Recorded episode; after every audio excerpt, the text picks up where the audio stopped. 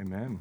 Amen. Thank you, Nick. You can have a seat and open your Bibles to the book of Joshua, particularly chapter 18. And we'll read two, two short verses and then pray. Joshua 18, and we're going to read verses 1 and 10 to start us off. Joshua 18, verse 1 Then the whole congregation of the people of Israel assembled at Shiloh and sent up the tent of meeting there. The land lay subdued before them. And then in verse 10, and Joshua cast lots for them in Shiloh before the Lord. And there Joshua apportioned the land to the people of Israel, to each his portion. Let's seek the Lord in prayer one more time. Father God, we are so thankful for your grace this morning. If the definition of grace is to be given something that we do not deserve, then that definition can barely contain the kindness that you have shown us.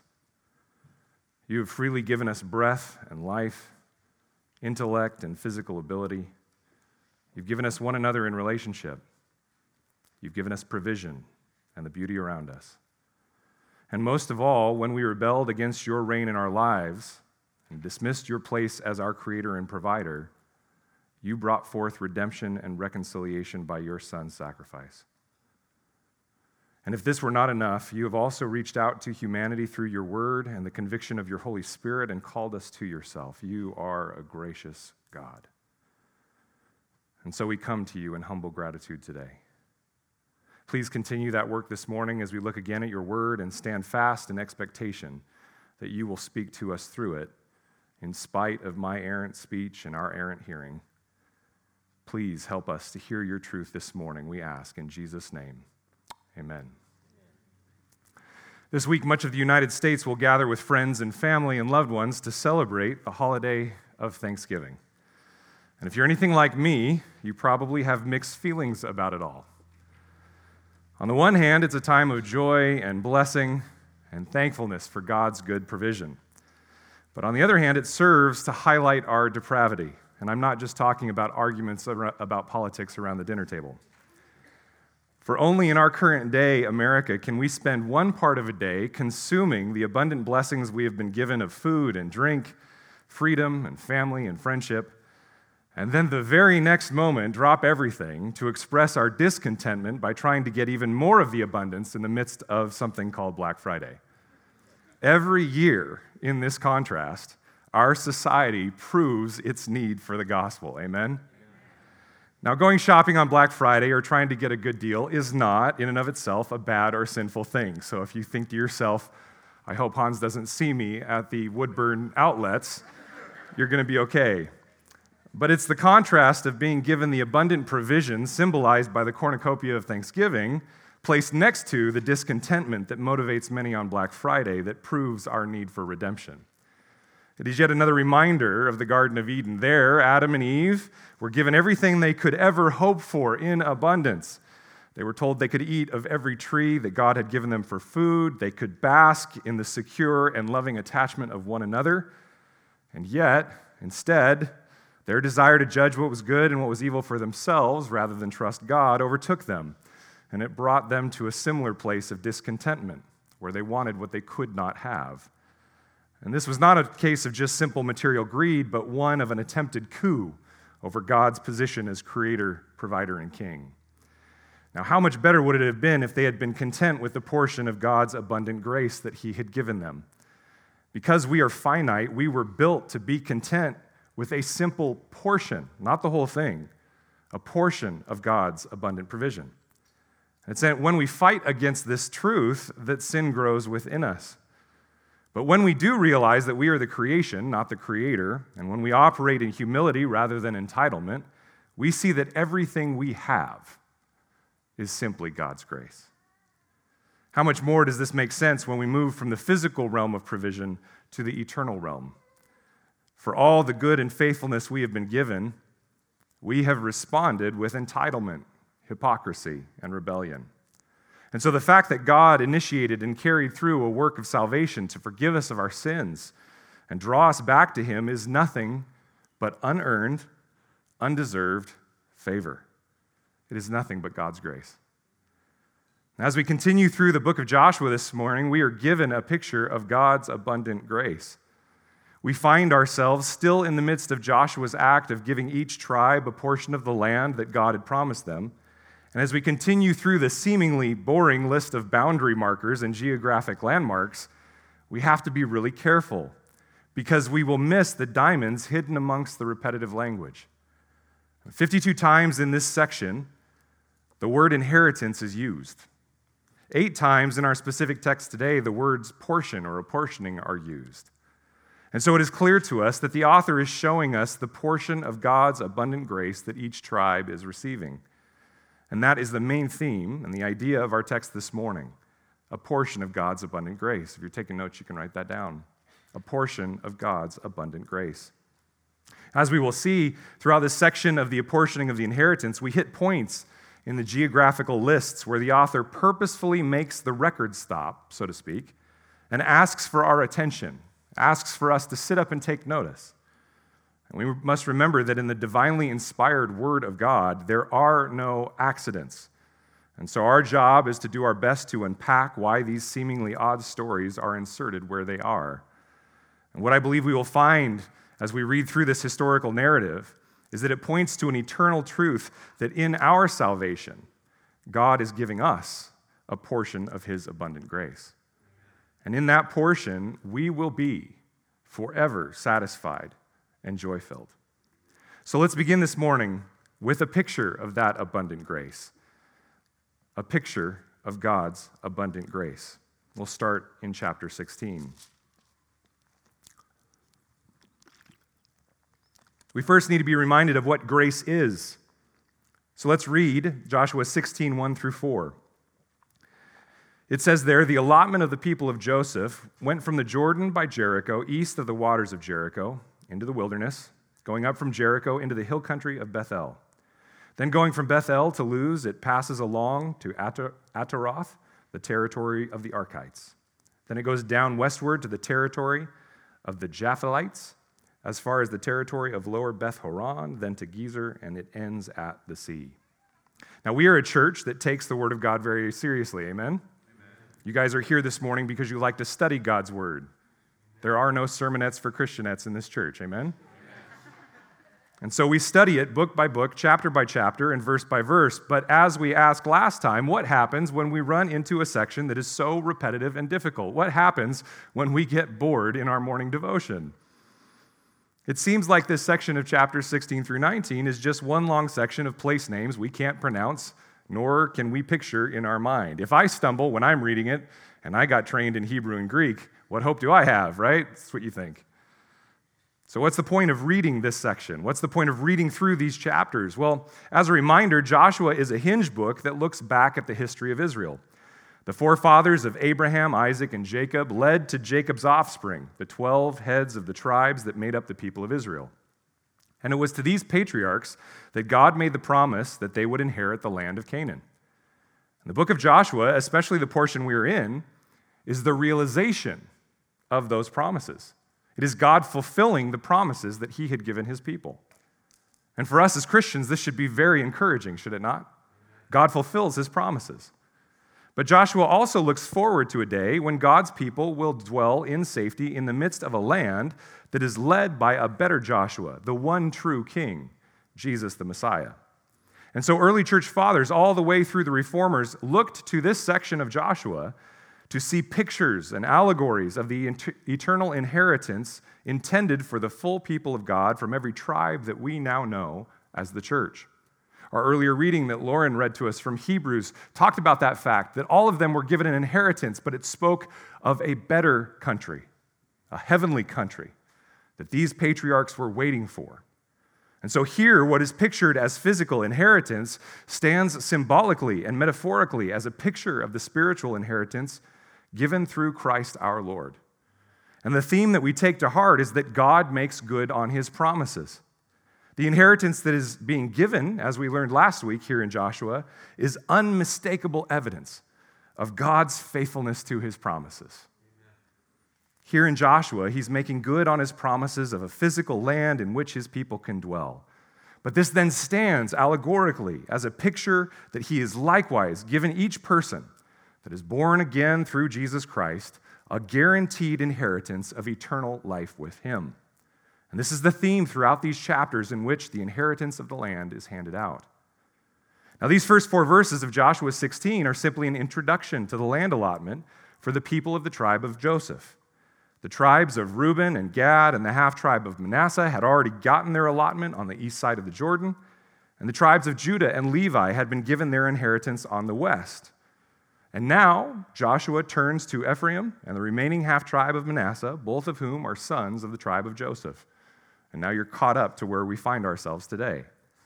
Now, as this inheritance is being handed out to Manasseh, we come to one of these stories that springs out of the text. It doesn't flow with the repetition, and so it causes us to sit up and take notice. Would you read with me in Joshua 17, verses 1 through 6? 17, 1 through 6. All the landmarks of what's been given to Ephraim is there, and then we hit in 17:1 this odd story. It says, Then the allotment was made to the people of Manasseh, for he was the firstborn of Joseph. To Machir, the firstborn of Manasseh, the father of Gilead, were allotted Gilead and Bashan because he was a man of war. And the allotments were made to the rest of the people of Manasseh by their clans Abiezer, Helek, Asriel, Shechem, Hepher, and Shemida. These were the male descendants of Manasseh, the son of Joseph, by their clans. Now Zelophehad, the son of Hepher, son of Gilead, son of Machir, son of Manasseh, had no sons, but only had daughters. And these are the names of his daughters excuse me, Mahlah, Noah, Hoglah, Milcah, and Tirzah. They approached Eleazar the priest and Joshua the son of Nun and the leaders and said, The Lord commanded Moses to give us an inheritance along with our brothers. So, according to the mouth of the Lord, he gave them an inheritance among the brothers of their father. Thus there fell to Manasseh ten portions, besides the land of Gilead and Bashan, which is on the other side of the Jordan because the daughters of Manasseh received an inheritance along with his sons. The land of Gilead was allotted to the rest of the people of Manasseh. Now, if you know anything about the inheritance, the traditional inheritance in most of the history of man, the inheritance of a father could really only ever pass to his male heirs, primarily his first male heir. This was part of the reason that there were so many laws around marriage and the legitimacy of offspring in our history. Now, if you didn't know who the father of a certain child was, then they had no right to their land or estate. And they definitely didn't have right to a throne. And this was the case for most of the history of man in the vast majority of cultures. Up until the suffrage movement, women, in essence, had no rights, especially when it came to inheritance. But what we encounter here is a reminder of the story of the daughters of Zelophehad. The background to this can be found in Numbers 27. Would you turn there with me in your Bibles? Go back to the left, past Deuteronomy to Numbers 27.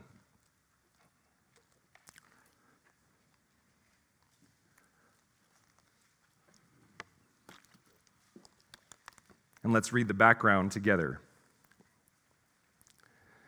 27:1 it says then drew near the daughters of Zelophehad the son of Hepher son of Gilead son of Machir son of Manasseh from the clans of Manasseh the son of Joseph. Now why do they do this listing all the time?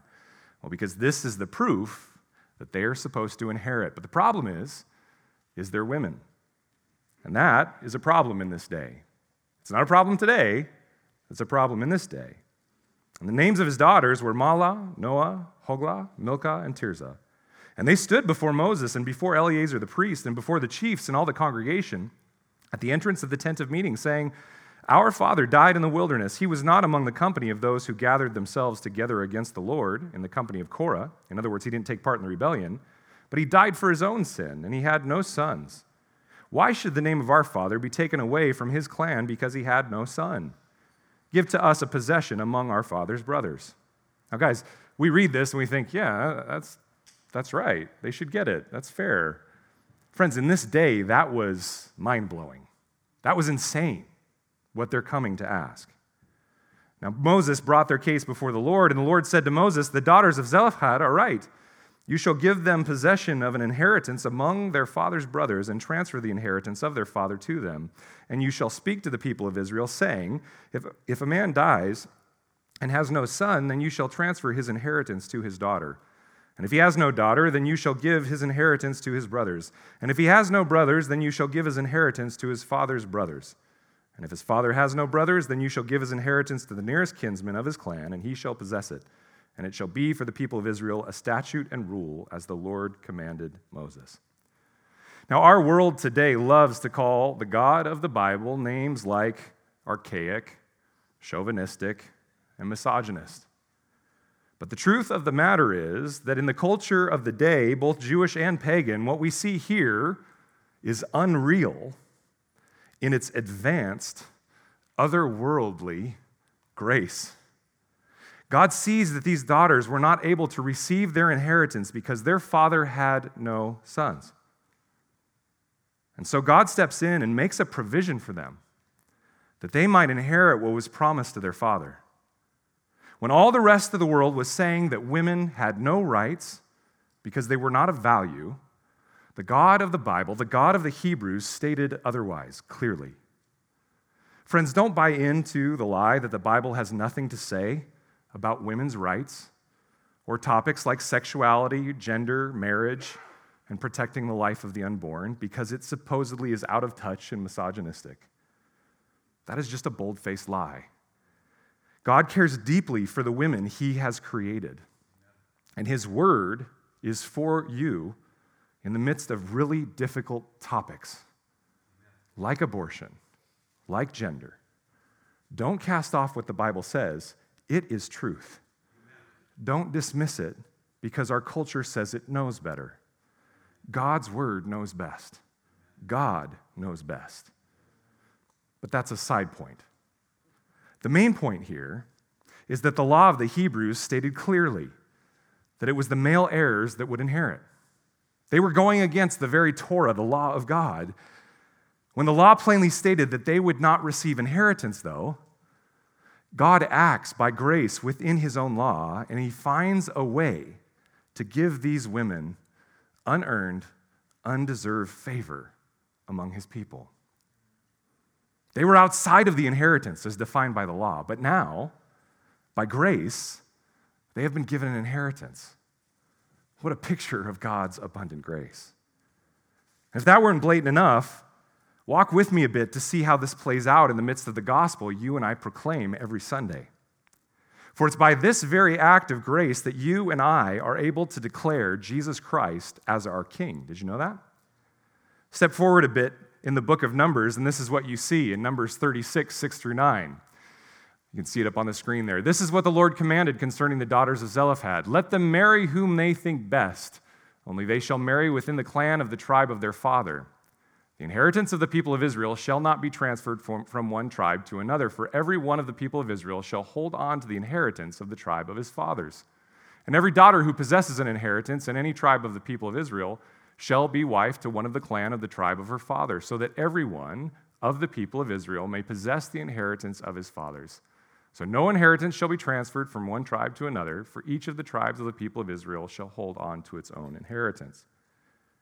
In order to not change the law completely, and in order that the tribes would maintain the inheritance that God had given them, a provision is given within the law that when a man has only daughters as his heirs, they will inherit the land if they marry within their tribe.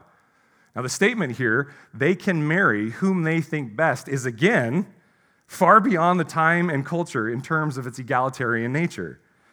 But more important is the fact that this is how God keeps this loophole, if you will, legal within his already existent law. Now, you might be thinking, Hans, what does this have to do with Jesus Christ? Why does this matter to us? Well, look with me, if you would. Go to the New Testament, go to the book of Matthew, chapter 1. Matthew chapter 1. Give me an amen when you get there. Notice Matthew 1 1. This is the book of the genealogy, okay? Genealogy, the inheritance listing of Jesus Christ, the son of David, the son of Abraham. Now that's interesting because Jesus only had one earthly biological connection, and who was that? Mary. But if you look down at Matthew 1:16, notice what it says there. Jacob, the father of Joseph, the husband of Mary, of whom Jesus was born, who is called the Christ. Notice anything odd there? The lineage given of Jesus that makes it so that he could inherit the throne of King David and be the messianic king is through Joseph.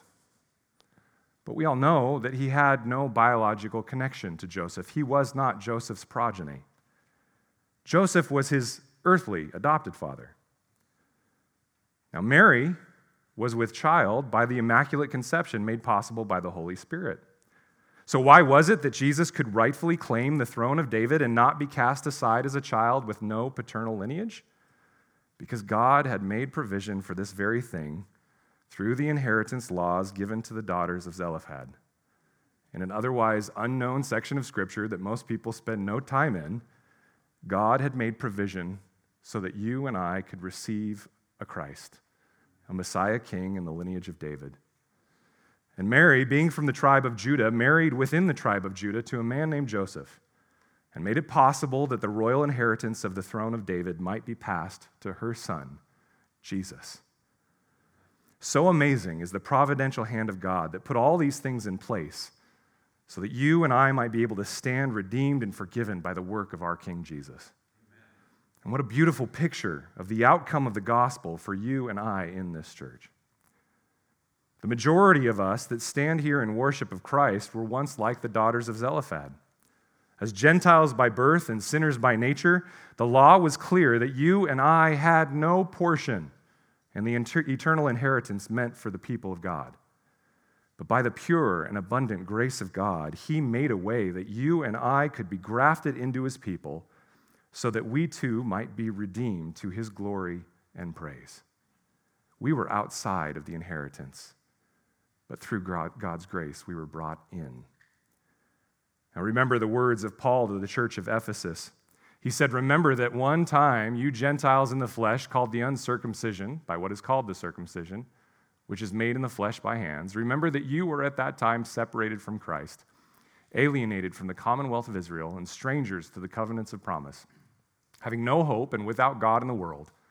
But now, in Christ Jesus, you who once were far off have been brought near by the blood of Christ. The moral law was clear that you and I had no right to an eternal inheritance, much like the daughters of Zelophehad, because of the original sin initiated by our first father, Adam. He too died in his sin, like the father of the daughters of Zelophehad. And this was then increased by our own active rebellion against God. But in spite of this, God saw fit to make a way for you and I to get what we do not deserve His love and His forgiveness. Only by the work of Christ, the one to whom this seemingly odd story in Joshua points, can you and I receive the eternal inheritance in life with God. Not by our merit, but only by His blood.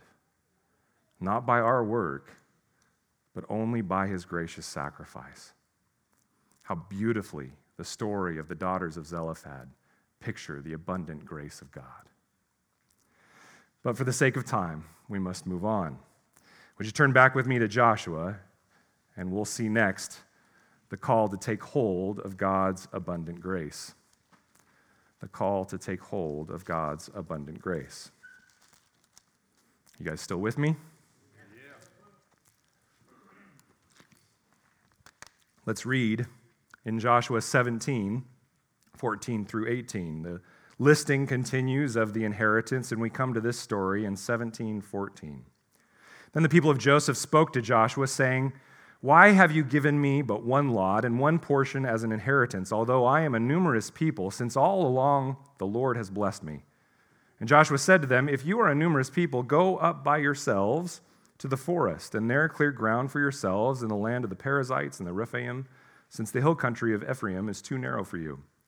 The people of Joseph said, The hill country is not enough for us. Yet all the Canaanites who dwell in the plain have chariots of iron, both those in Beth Shean and its villages, and those in the valley of Jezreel. Then Joshua said to the house of Joseph, to Ephraim and Manasseh, You are a numerous people and have great power. You shall not have one allotment only. But the hill country shall be yours, for though it is a forest, you shall clear it and possess it to its farthest border, borders. For you shall drive out the Canaanites, though they have chariots of iron, and though they are strong. As we continue along in this description of the allotment of the inheritance given to the half tribe of Manasseh, we come to another story that makes us stop and sit up and take notice and ponder what's going on. Here we see the people of Joseph come to Joshua with a complaint that the portion that they have been given is too small. They want more, it's not enough for them. Now, Joshua's response is that they have been promised and guaranteed this land by God, but they need to take hold of it by going and clearing the ground that might be difficult and possibly fight off and remove the remaining Canaanites that are in their midst. In other words, in the midst of the abundant grace they had been given, there was some work that God was calling them to do. Now, this was not work that would invalidate the fact that it was God's gift in the first place that gave them the land. And we have seen over and over again that it was God who promised that He would fight on their behalf. It was His empowerment that would actually clear away the enemies. All of this was grace.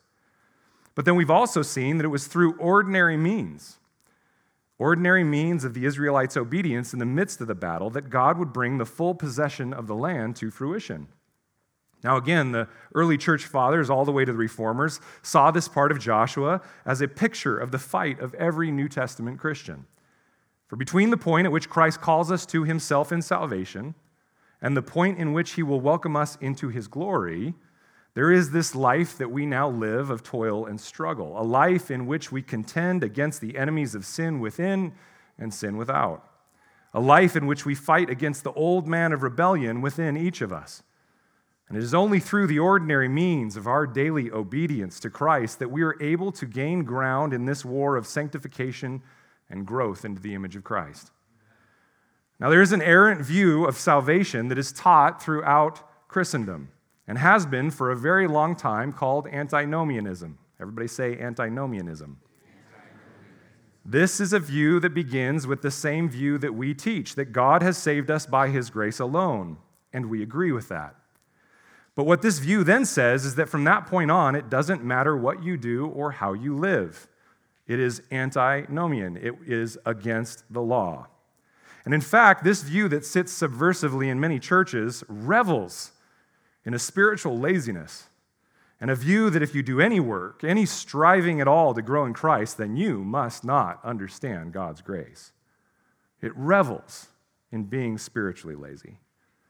But the picture we have before us in Joshua speaks against this idea and pictures instead the true Christian walk. It speaks to the fact that, fact that we have been brought into the inheritance of God solely by His grace. And it also says that for us to take hold of the fullness of that inheritance, we must rely upon the power of God to drive out the sin in our midst. It will not be complete until Christ does his work, but that doesn't negate the obedience that's required of us. In the time in between, we work as God's tools, striving through the ordinary means of our daily spiritual warfare to take hold of that which He has guaranteed us. Friends, this is the message not just in the Old Testament or in the pictures of the Old Testament, but all throughout the New Testament as well. God's work of salvation is pure grace. He has elected us, called us, chosen us by His grace, nothing we have done. He alone has elected us to salvation. God's work of glorifying us and raising us to eternal life at the end of our lives, it too is grace alone. We cannot accomplish it. But the work of sanctification is one in which we partner with the Holy Spirit to engage in the daily battle. Listen to how Peter balances this grace with effort in 2 Peter chapter 1 verses 3 through 11. Peter says his divine power, God's divine power has granted to us all things that pertain to life and godliness, right? He's given it to us through the knowledge of him who called us to his own glory and excellence by which he has granted to us his precious and very great promises, so that through them you may become partakers of the divine nature, having escaped from the corruption that is in the world because of sinful desire.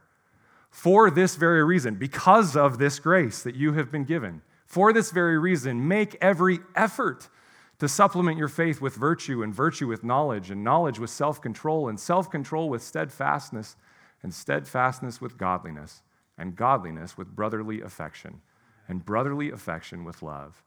For if these qualities are yours and are increasing, they keep you from being ineffective or unfruitful in the knowledge of our Lord Jesus Christ. For in this way there will be richly provided for you an entrance into the eternal kingdom of our Lord and Savior, Jesus Christ. Just as the people of the tribe of Joseph needed to take hold of the promised inheritance God had given them and was actively working in their midst to bring to fruition, you and I need to do the same. We have been given the weapons of the gospel, of God's word, of prayer, and the community of faith of the local church to engage in the warfare to which we are called. And it is through employing these weapons that we will gain ground and find the fulfillment of our inheritance. It is an inheritance that is found in the holiness that comes in the here and now and the hope of complete redemption to come. Friends, if you see someone locked in a battle and they have weapons at their side, but they don't pull them out to use them, what do you know about that person? You know that they are either already dead or they're about to be. So many Christians have the weapons of the gospel and the word of God and prayer and the local church, and yet they do not use them and then wonder why God has forsaken them, when in fact it is them that has forsaken God. We must use the weapons He has given us. Brothers and sisters, you must take hold of it. No amount of church programs or listening to Christian music or podcasts, no amount of participation in a Christian subculture will gain you sanctification. It's only found in walking in the ordinary means of grace that God has given to you. Friends, if you do not have a Bible, let us give you one today. The people at the back table would be happy to give you a Bible. If you do not read the Bible that you have, then let us get you set up with a reading plan. Ladies of the church, you can jump into a wonderful Bible study that we have going through the book of John right now. If you do not pray, we'll come to the monthly night of prayer. Talk to my good friend Paul Webb over here. And let the wonderful people that go there teach you what prayer looks like. If you feel like you come in and out of church on Sunday but are totally disconnected, talk to the folks at the back table to get connected to a community group to initiate relationship. And friends, if you are not a member of a local church, then we invite you to be part of the community here, or we can connect you with another really good church where you live. Let's get you connected with brothers and sisters who can encourage you and exhort you in the daily fight against sin and encourage you towards holiness in Christ. We have many weapons ready to be used. The question is will you use them and take hold of the abundant grace, the portion of the abundant grace that God has given you? In Christ, God has given us abundant grace, and now He is calling each of us to take hold of it. But perhaps maybe that seems a bit overwhelming to you. Maybe this is the first time you've heard the gospel of Jesus. Maybe it's the first time you've come face to face with it. Or maybe you are at a point where you just don't know steps forward in your walk. Well, the next portion of our text in Joshua is a great place to start, for it is there that we see the center of God's abundant grace. And if you are at a place where you're just beginning in your walk with Christ, this is where you focus the center of God's abundant grace. Let's take a look at Joshua 18, verses 1 through 6. Then the whole congregation of the people of Israel assembled at Shiloh and set up the tent of meeting there. The land lay subdued before them. There remained among the people of Israel seven tribes whose inheritance had not yet been apportioned. So Joshua said to the people of Israel, How long will you put off going in to take possession of the land which the Lord, the God of your fathers, has given you? Provide three men from each tribe, and I will send them out that they may set out and go up and down the land. They shall write a description of it with a view to their inheritances, and then come to me. They shall divide it into seven portions. Judah shall continue in his territory on the south, and the house of Joseph shall continue in their territory on the north. And you shall describe the land in seven divisions, and bring the description here to me, and I will cast lots for you here before the Lord our God. The last seven tribes need their inheritance here, but there's a question of how it will be distributed. And so Joshua calls everyone to gather to come together to reorganize at a place called Shiloh. And there he sets up the tent of meeting to organize them and call them to go out and take hold of the final portions of God's abundant and gracious inheritance. Now, interestingly, this is the only mention of the tent of meeting, the tabernacle, in all of Joshua, so it stands out. And if you don't remember, the tent of meeting is the tabernacle that God commanded Israel to build and place in the center of their encampment whenever, wherever they went as they wandered through the wilderness for 40 years.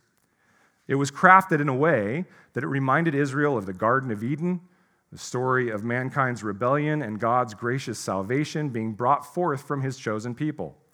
Most importantly, it was the place in which the people of God were able to offer sacrifices to atone for their sin, in which the high priest mediated their relationship between God and his people. In other words, the tabernacle was the connection point between heaven and earth. And it's at this connection point that Joshua gathers the people so that they might take hold of the rest of the abundant grace offered them by God. Friend, if you're here today and you just can't seem to get traction in your walk with Christ, or maybe you feel a bit lost in taking hold of the inheritance God has given you, then I have good news for you. All you need to do is do what Joshua and Israel did here gather with God's people at the place in which heaven and earth meet and refocus on your worship of God. And how do we do this in the New Testament? Because we have no tent out in the wilderness? Well, we gather with God's people, His church, in which His Holy Spirit dwells, and we refocus upon our Lord and Savior, Jesus Christ. For it was Jesus who this tabernacle ultimately pointed to. Physically, it was just a simple tent. What made it special and what made the connection point between heaven and earth was the fact that God's Spirit, his very Shekinah glory, chose to dwell there above the Ark of the Covenant. His glory was purposefully housed amidst this earthly tent. In the book of John, we're told that this picture points to Christ. In John 1 1, we are told that God took on flesh in the form of his son, Jesus of Nazareth. It says, In the beginning was the Word, and the Word was with God, and the Word was God. And then it says in verse 14, And the Word became flesh and dwelt among us. And we have seen his glory. Glory as of the only Son from the Father, full of grace and truth. In the Greek, this word dwelt is the word eskenosin, and it literally means that God tented, God tabernacled amongst us. He became the tabernacle. He took on the tent of the earthly body of Jesus of Nazareth, being 100% man, but also being 100% God, because God's glory dwelt within him. And Jesus literally became a walking tabernacle, a walking temple in which heaven and earth meet, and through whom the relationship of God and man could be redeemed. And so, here in Joshua chapter 18, as the congregation assembles at the tabernacle at Shiloh, the place where heaven and earth meet, we see a picture of the center of God's abundant grace. As Israel gathered to organize and hand out the remaining abundant grace of the promised land, they came together to a place where they could be reminded of the one who had given them that grace. There they remembered and worshiped the one who had saved them from being enslaved to a foreign kingdom, had drawn them together as a people, helped them conquer their enemies, and the one who had helped them take hold of the inheritance guaranteed to them. Now, brothers and sisters, we are called to the same thing. God has appointed a day each week upon which we, his people, gather together it is the very day upon which our Messiah, Jesus, rose from the dead to take hold of the throne which we had usurped in sin. And when we gather on this, the Lord's day, we come together as the New Testament temple of God. For within our gathered body, the Holy Spirit dwells. And here amongst God's people, singing God's praise, loving one another in His name, and being refined by His gospel, we have our minds refocused on the task at hand. We are reminded that we are called to go out into this broken world around us and proclaim God's good news to those who are lost and dying. We are reminded that we are called daily to the fight against our old man within us that strives in rebellion. And we are called to give our lives, the territory of our hearts, inch by inch over to Christ's reign. And we are reminded and encouraged that one day this battle will come to an end and we will stand fully in the rest of God's abundant grace in a renewed heaven and earth where Christ reigns above all. Friends, we don't gather because it is how we earn God's love. In fact, we don't even gather on Sundays because it's just all that fun. We gather because we need it. We don't gather because it merits us His grace. We gather because we know as Christians we have no other choice. To whom or to what else would we ever turn that can give us the gift of life? For with God alone, in His Word alone, and amongst His people alone, do we find God's abundant grace. Friend, if you are distant from God's people, perhaps today is the day where God is calling you so close that you might gather with His people and take full possession of His abundant grace. And the starting point is simply to gather amongst the temple of His people in worship of the one who is the center point of God's abundant grace, Jesus Christ. If you're wondering, what else must I do? Then the answer is simple believe on the one whom God the Father sent, Jesus Christ.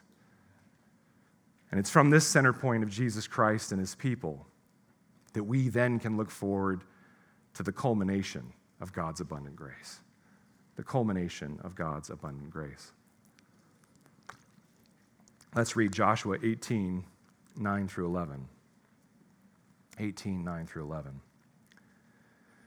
So the men went and passed up and down in the land and wrote in a book a description of it by towns and seven divisions. Then they came to Joshua to the camp at Shiloh. And Joshua cast lots for them in Shiloh before the Lord. And there Joshua apportioned the land to the people of Israel, to each his portion.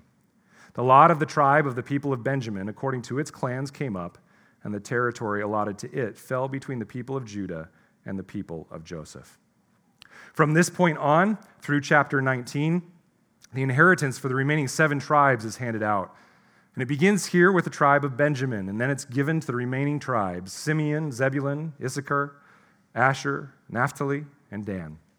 Seven tribes in total receive the inheritance.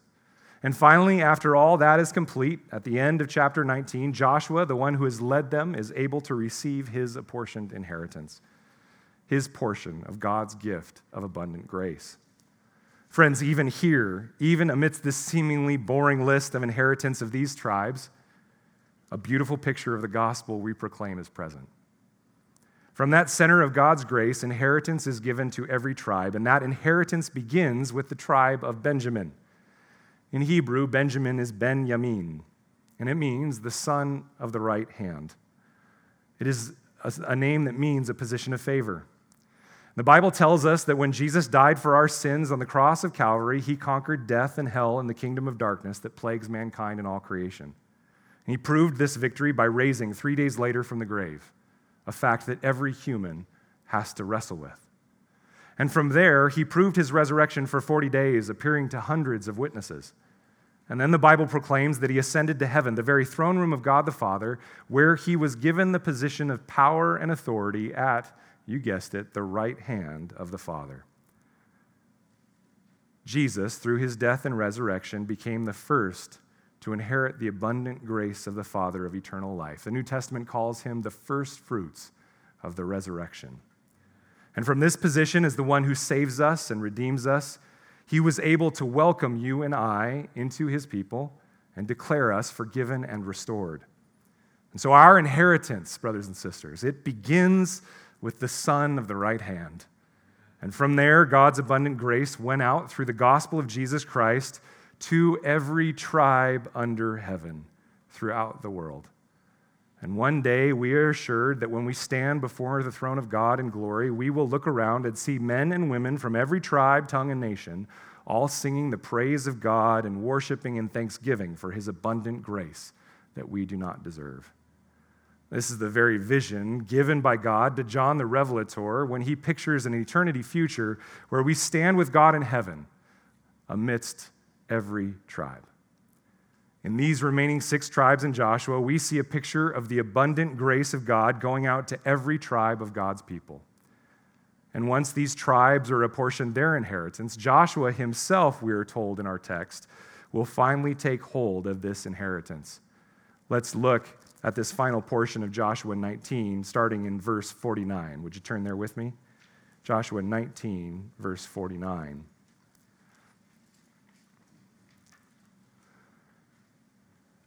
It says, When they had finished distributing the several territories of the land as inheritances, the people of Israel gave an inheritance among them to Joshua, the son of Nun. By command of the Lord, they gave him the city that he asked, Timnath Serah, in the hill country of Ephraim, and he rebuilt the city and settled in it.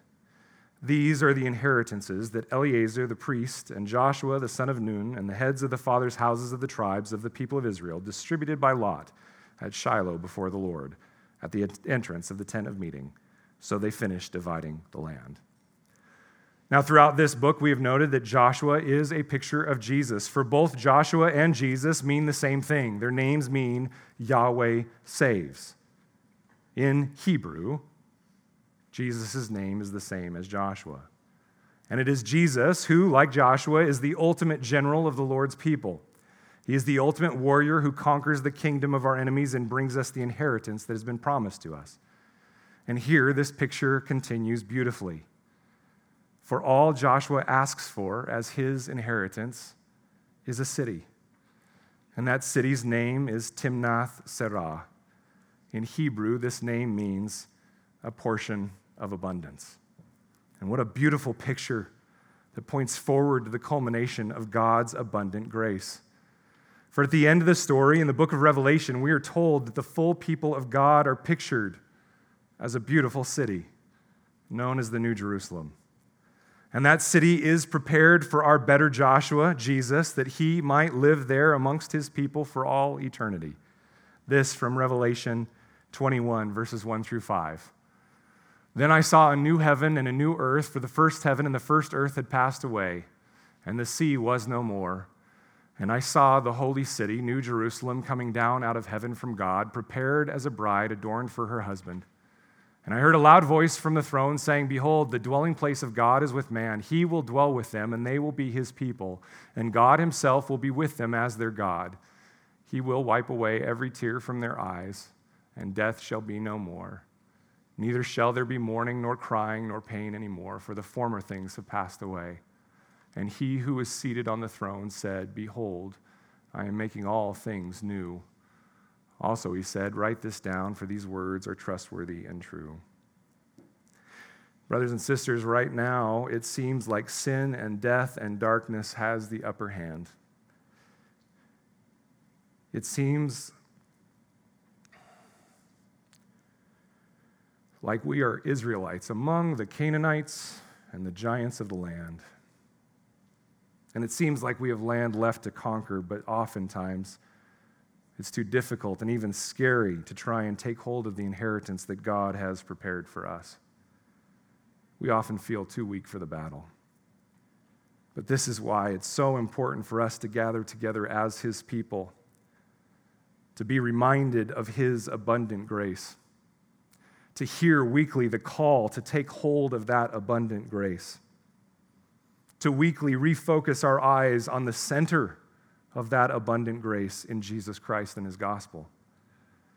And then to be encouraged by the coming culmination of that abundant grace that we are assured and that is guaranteed to us. Just as God promised Israel the land of Canaan and stayed true to that promise, God has promised you and I eternal life through the blood bought salvation of Jesus Christ. The question for you sitting here today is Have you accepted the portion of abundant grace that has been given to you by God? Maybe this morning you are realizing that you do not know Jesus as Lord and King at all. I want to assure you that God is calling you and He desires to give you an eternal inheritance with Him. So answer His call. Turn from all that has taken you away from him and embrace him as the Savior who has redeemed you and the King who desires to reign lovingly over your life. If you would like to do that and you just need some guidance as to what that looks like to follow and worship Jesus Christ, then one of our pastors, one of our elders would love to talk with you after the service. I would love to talk with you about it. But perhaps this morning you have confessed Jesus as Lord and King, but you are realizing that you are like the tribe of Joseph, saying with your words that you are discontent and want to take possession of the portion of, of abundant grace that God has given you, but you know that your actions and the way you live your life speaks otherwise. What ordinary means of grace and warfare do you need to step further into today so that God's Holy Spirit can work into your life? Is it in how you interact with the Word or lack thereof? Is it in your prayer life or lack thereof? Or is it in how you interact with God's church or lack thereof? This week, friends, I want to challenge you to reach out to a brother or sister in this church to ask for help and to build a plan for what it looks like for you to further step into the abundant grace that Christ has given you. The free gift of God's grace has been bought and paid for at the cross of Calvary, and it is waiting for you to take hold of it more fully. Friends, this is not a name it and claim it gospel. This is not about getting healthy, wealthy, and wise. This is about taking hold of the holiness and the righteousness that Christ has purchased for you. Relationship with Him, His righteousness in your life, and an eternity with Him are all there before you and ready to be grasped. Out of the abundance of His good character and infinite provision, God has apportioned out an eternal inheritance for His people from every tribe under heaven. It is a perfect inheritance, and each one of us has a portion of that abundant grace. As we now continue to worship through communion, let's take stock of what Christ has done for us. And as we sing and praise together, let's speak to the Lord in gratitude and thanksgiving and remind one another in congregational singing of how good and kind He has been to give us a portion of His abundant grace. Amen? Amen. Amen. Let's pray.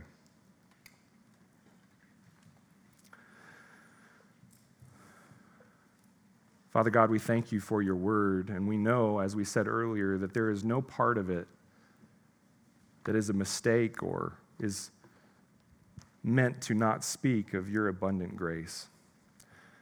And so we thank you for the pictures and the allegory in the book of Joshua, how this simple truth of an inheritance that you promised and that you gave to the Israelites gives us an understanding of your grace for us in an eternal way. And so, as we now give you praise through the rest of this service, as we proclaim your gospel through our taking of the bread and the cup that symbolize your body and blood, and as we give praise to you through song as a body of Christ together, we pray, Lord, that you would light a fire within us, that we might take hold and grasp the abundant provision that you've given us. For every person in this room, Lord, I pray that you would speak to their hearts by your Holy Spirit and bring conviction into their life as to what steps they need to take to partner with your Holy Spirit in taking hold of the abundant grace you've already been given. Lord, we thank you for this time. We thank you for calling us each week to refocus ourselves, to gather together, and focus on the center of your grace, your Son, Jesus Christ. Be with us now and guide us by your Spirit, we pray. In Jesus' name, amen.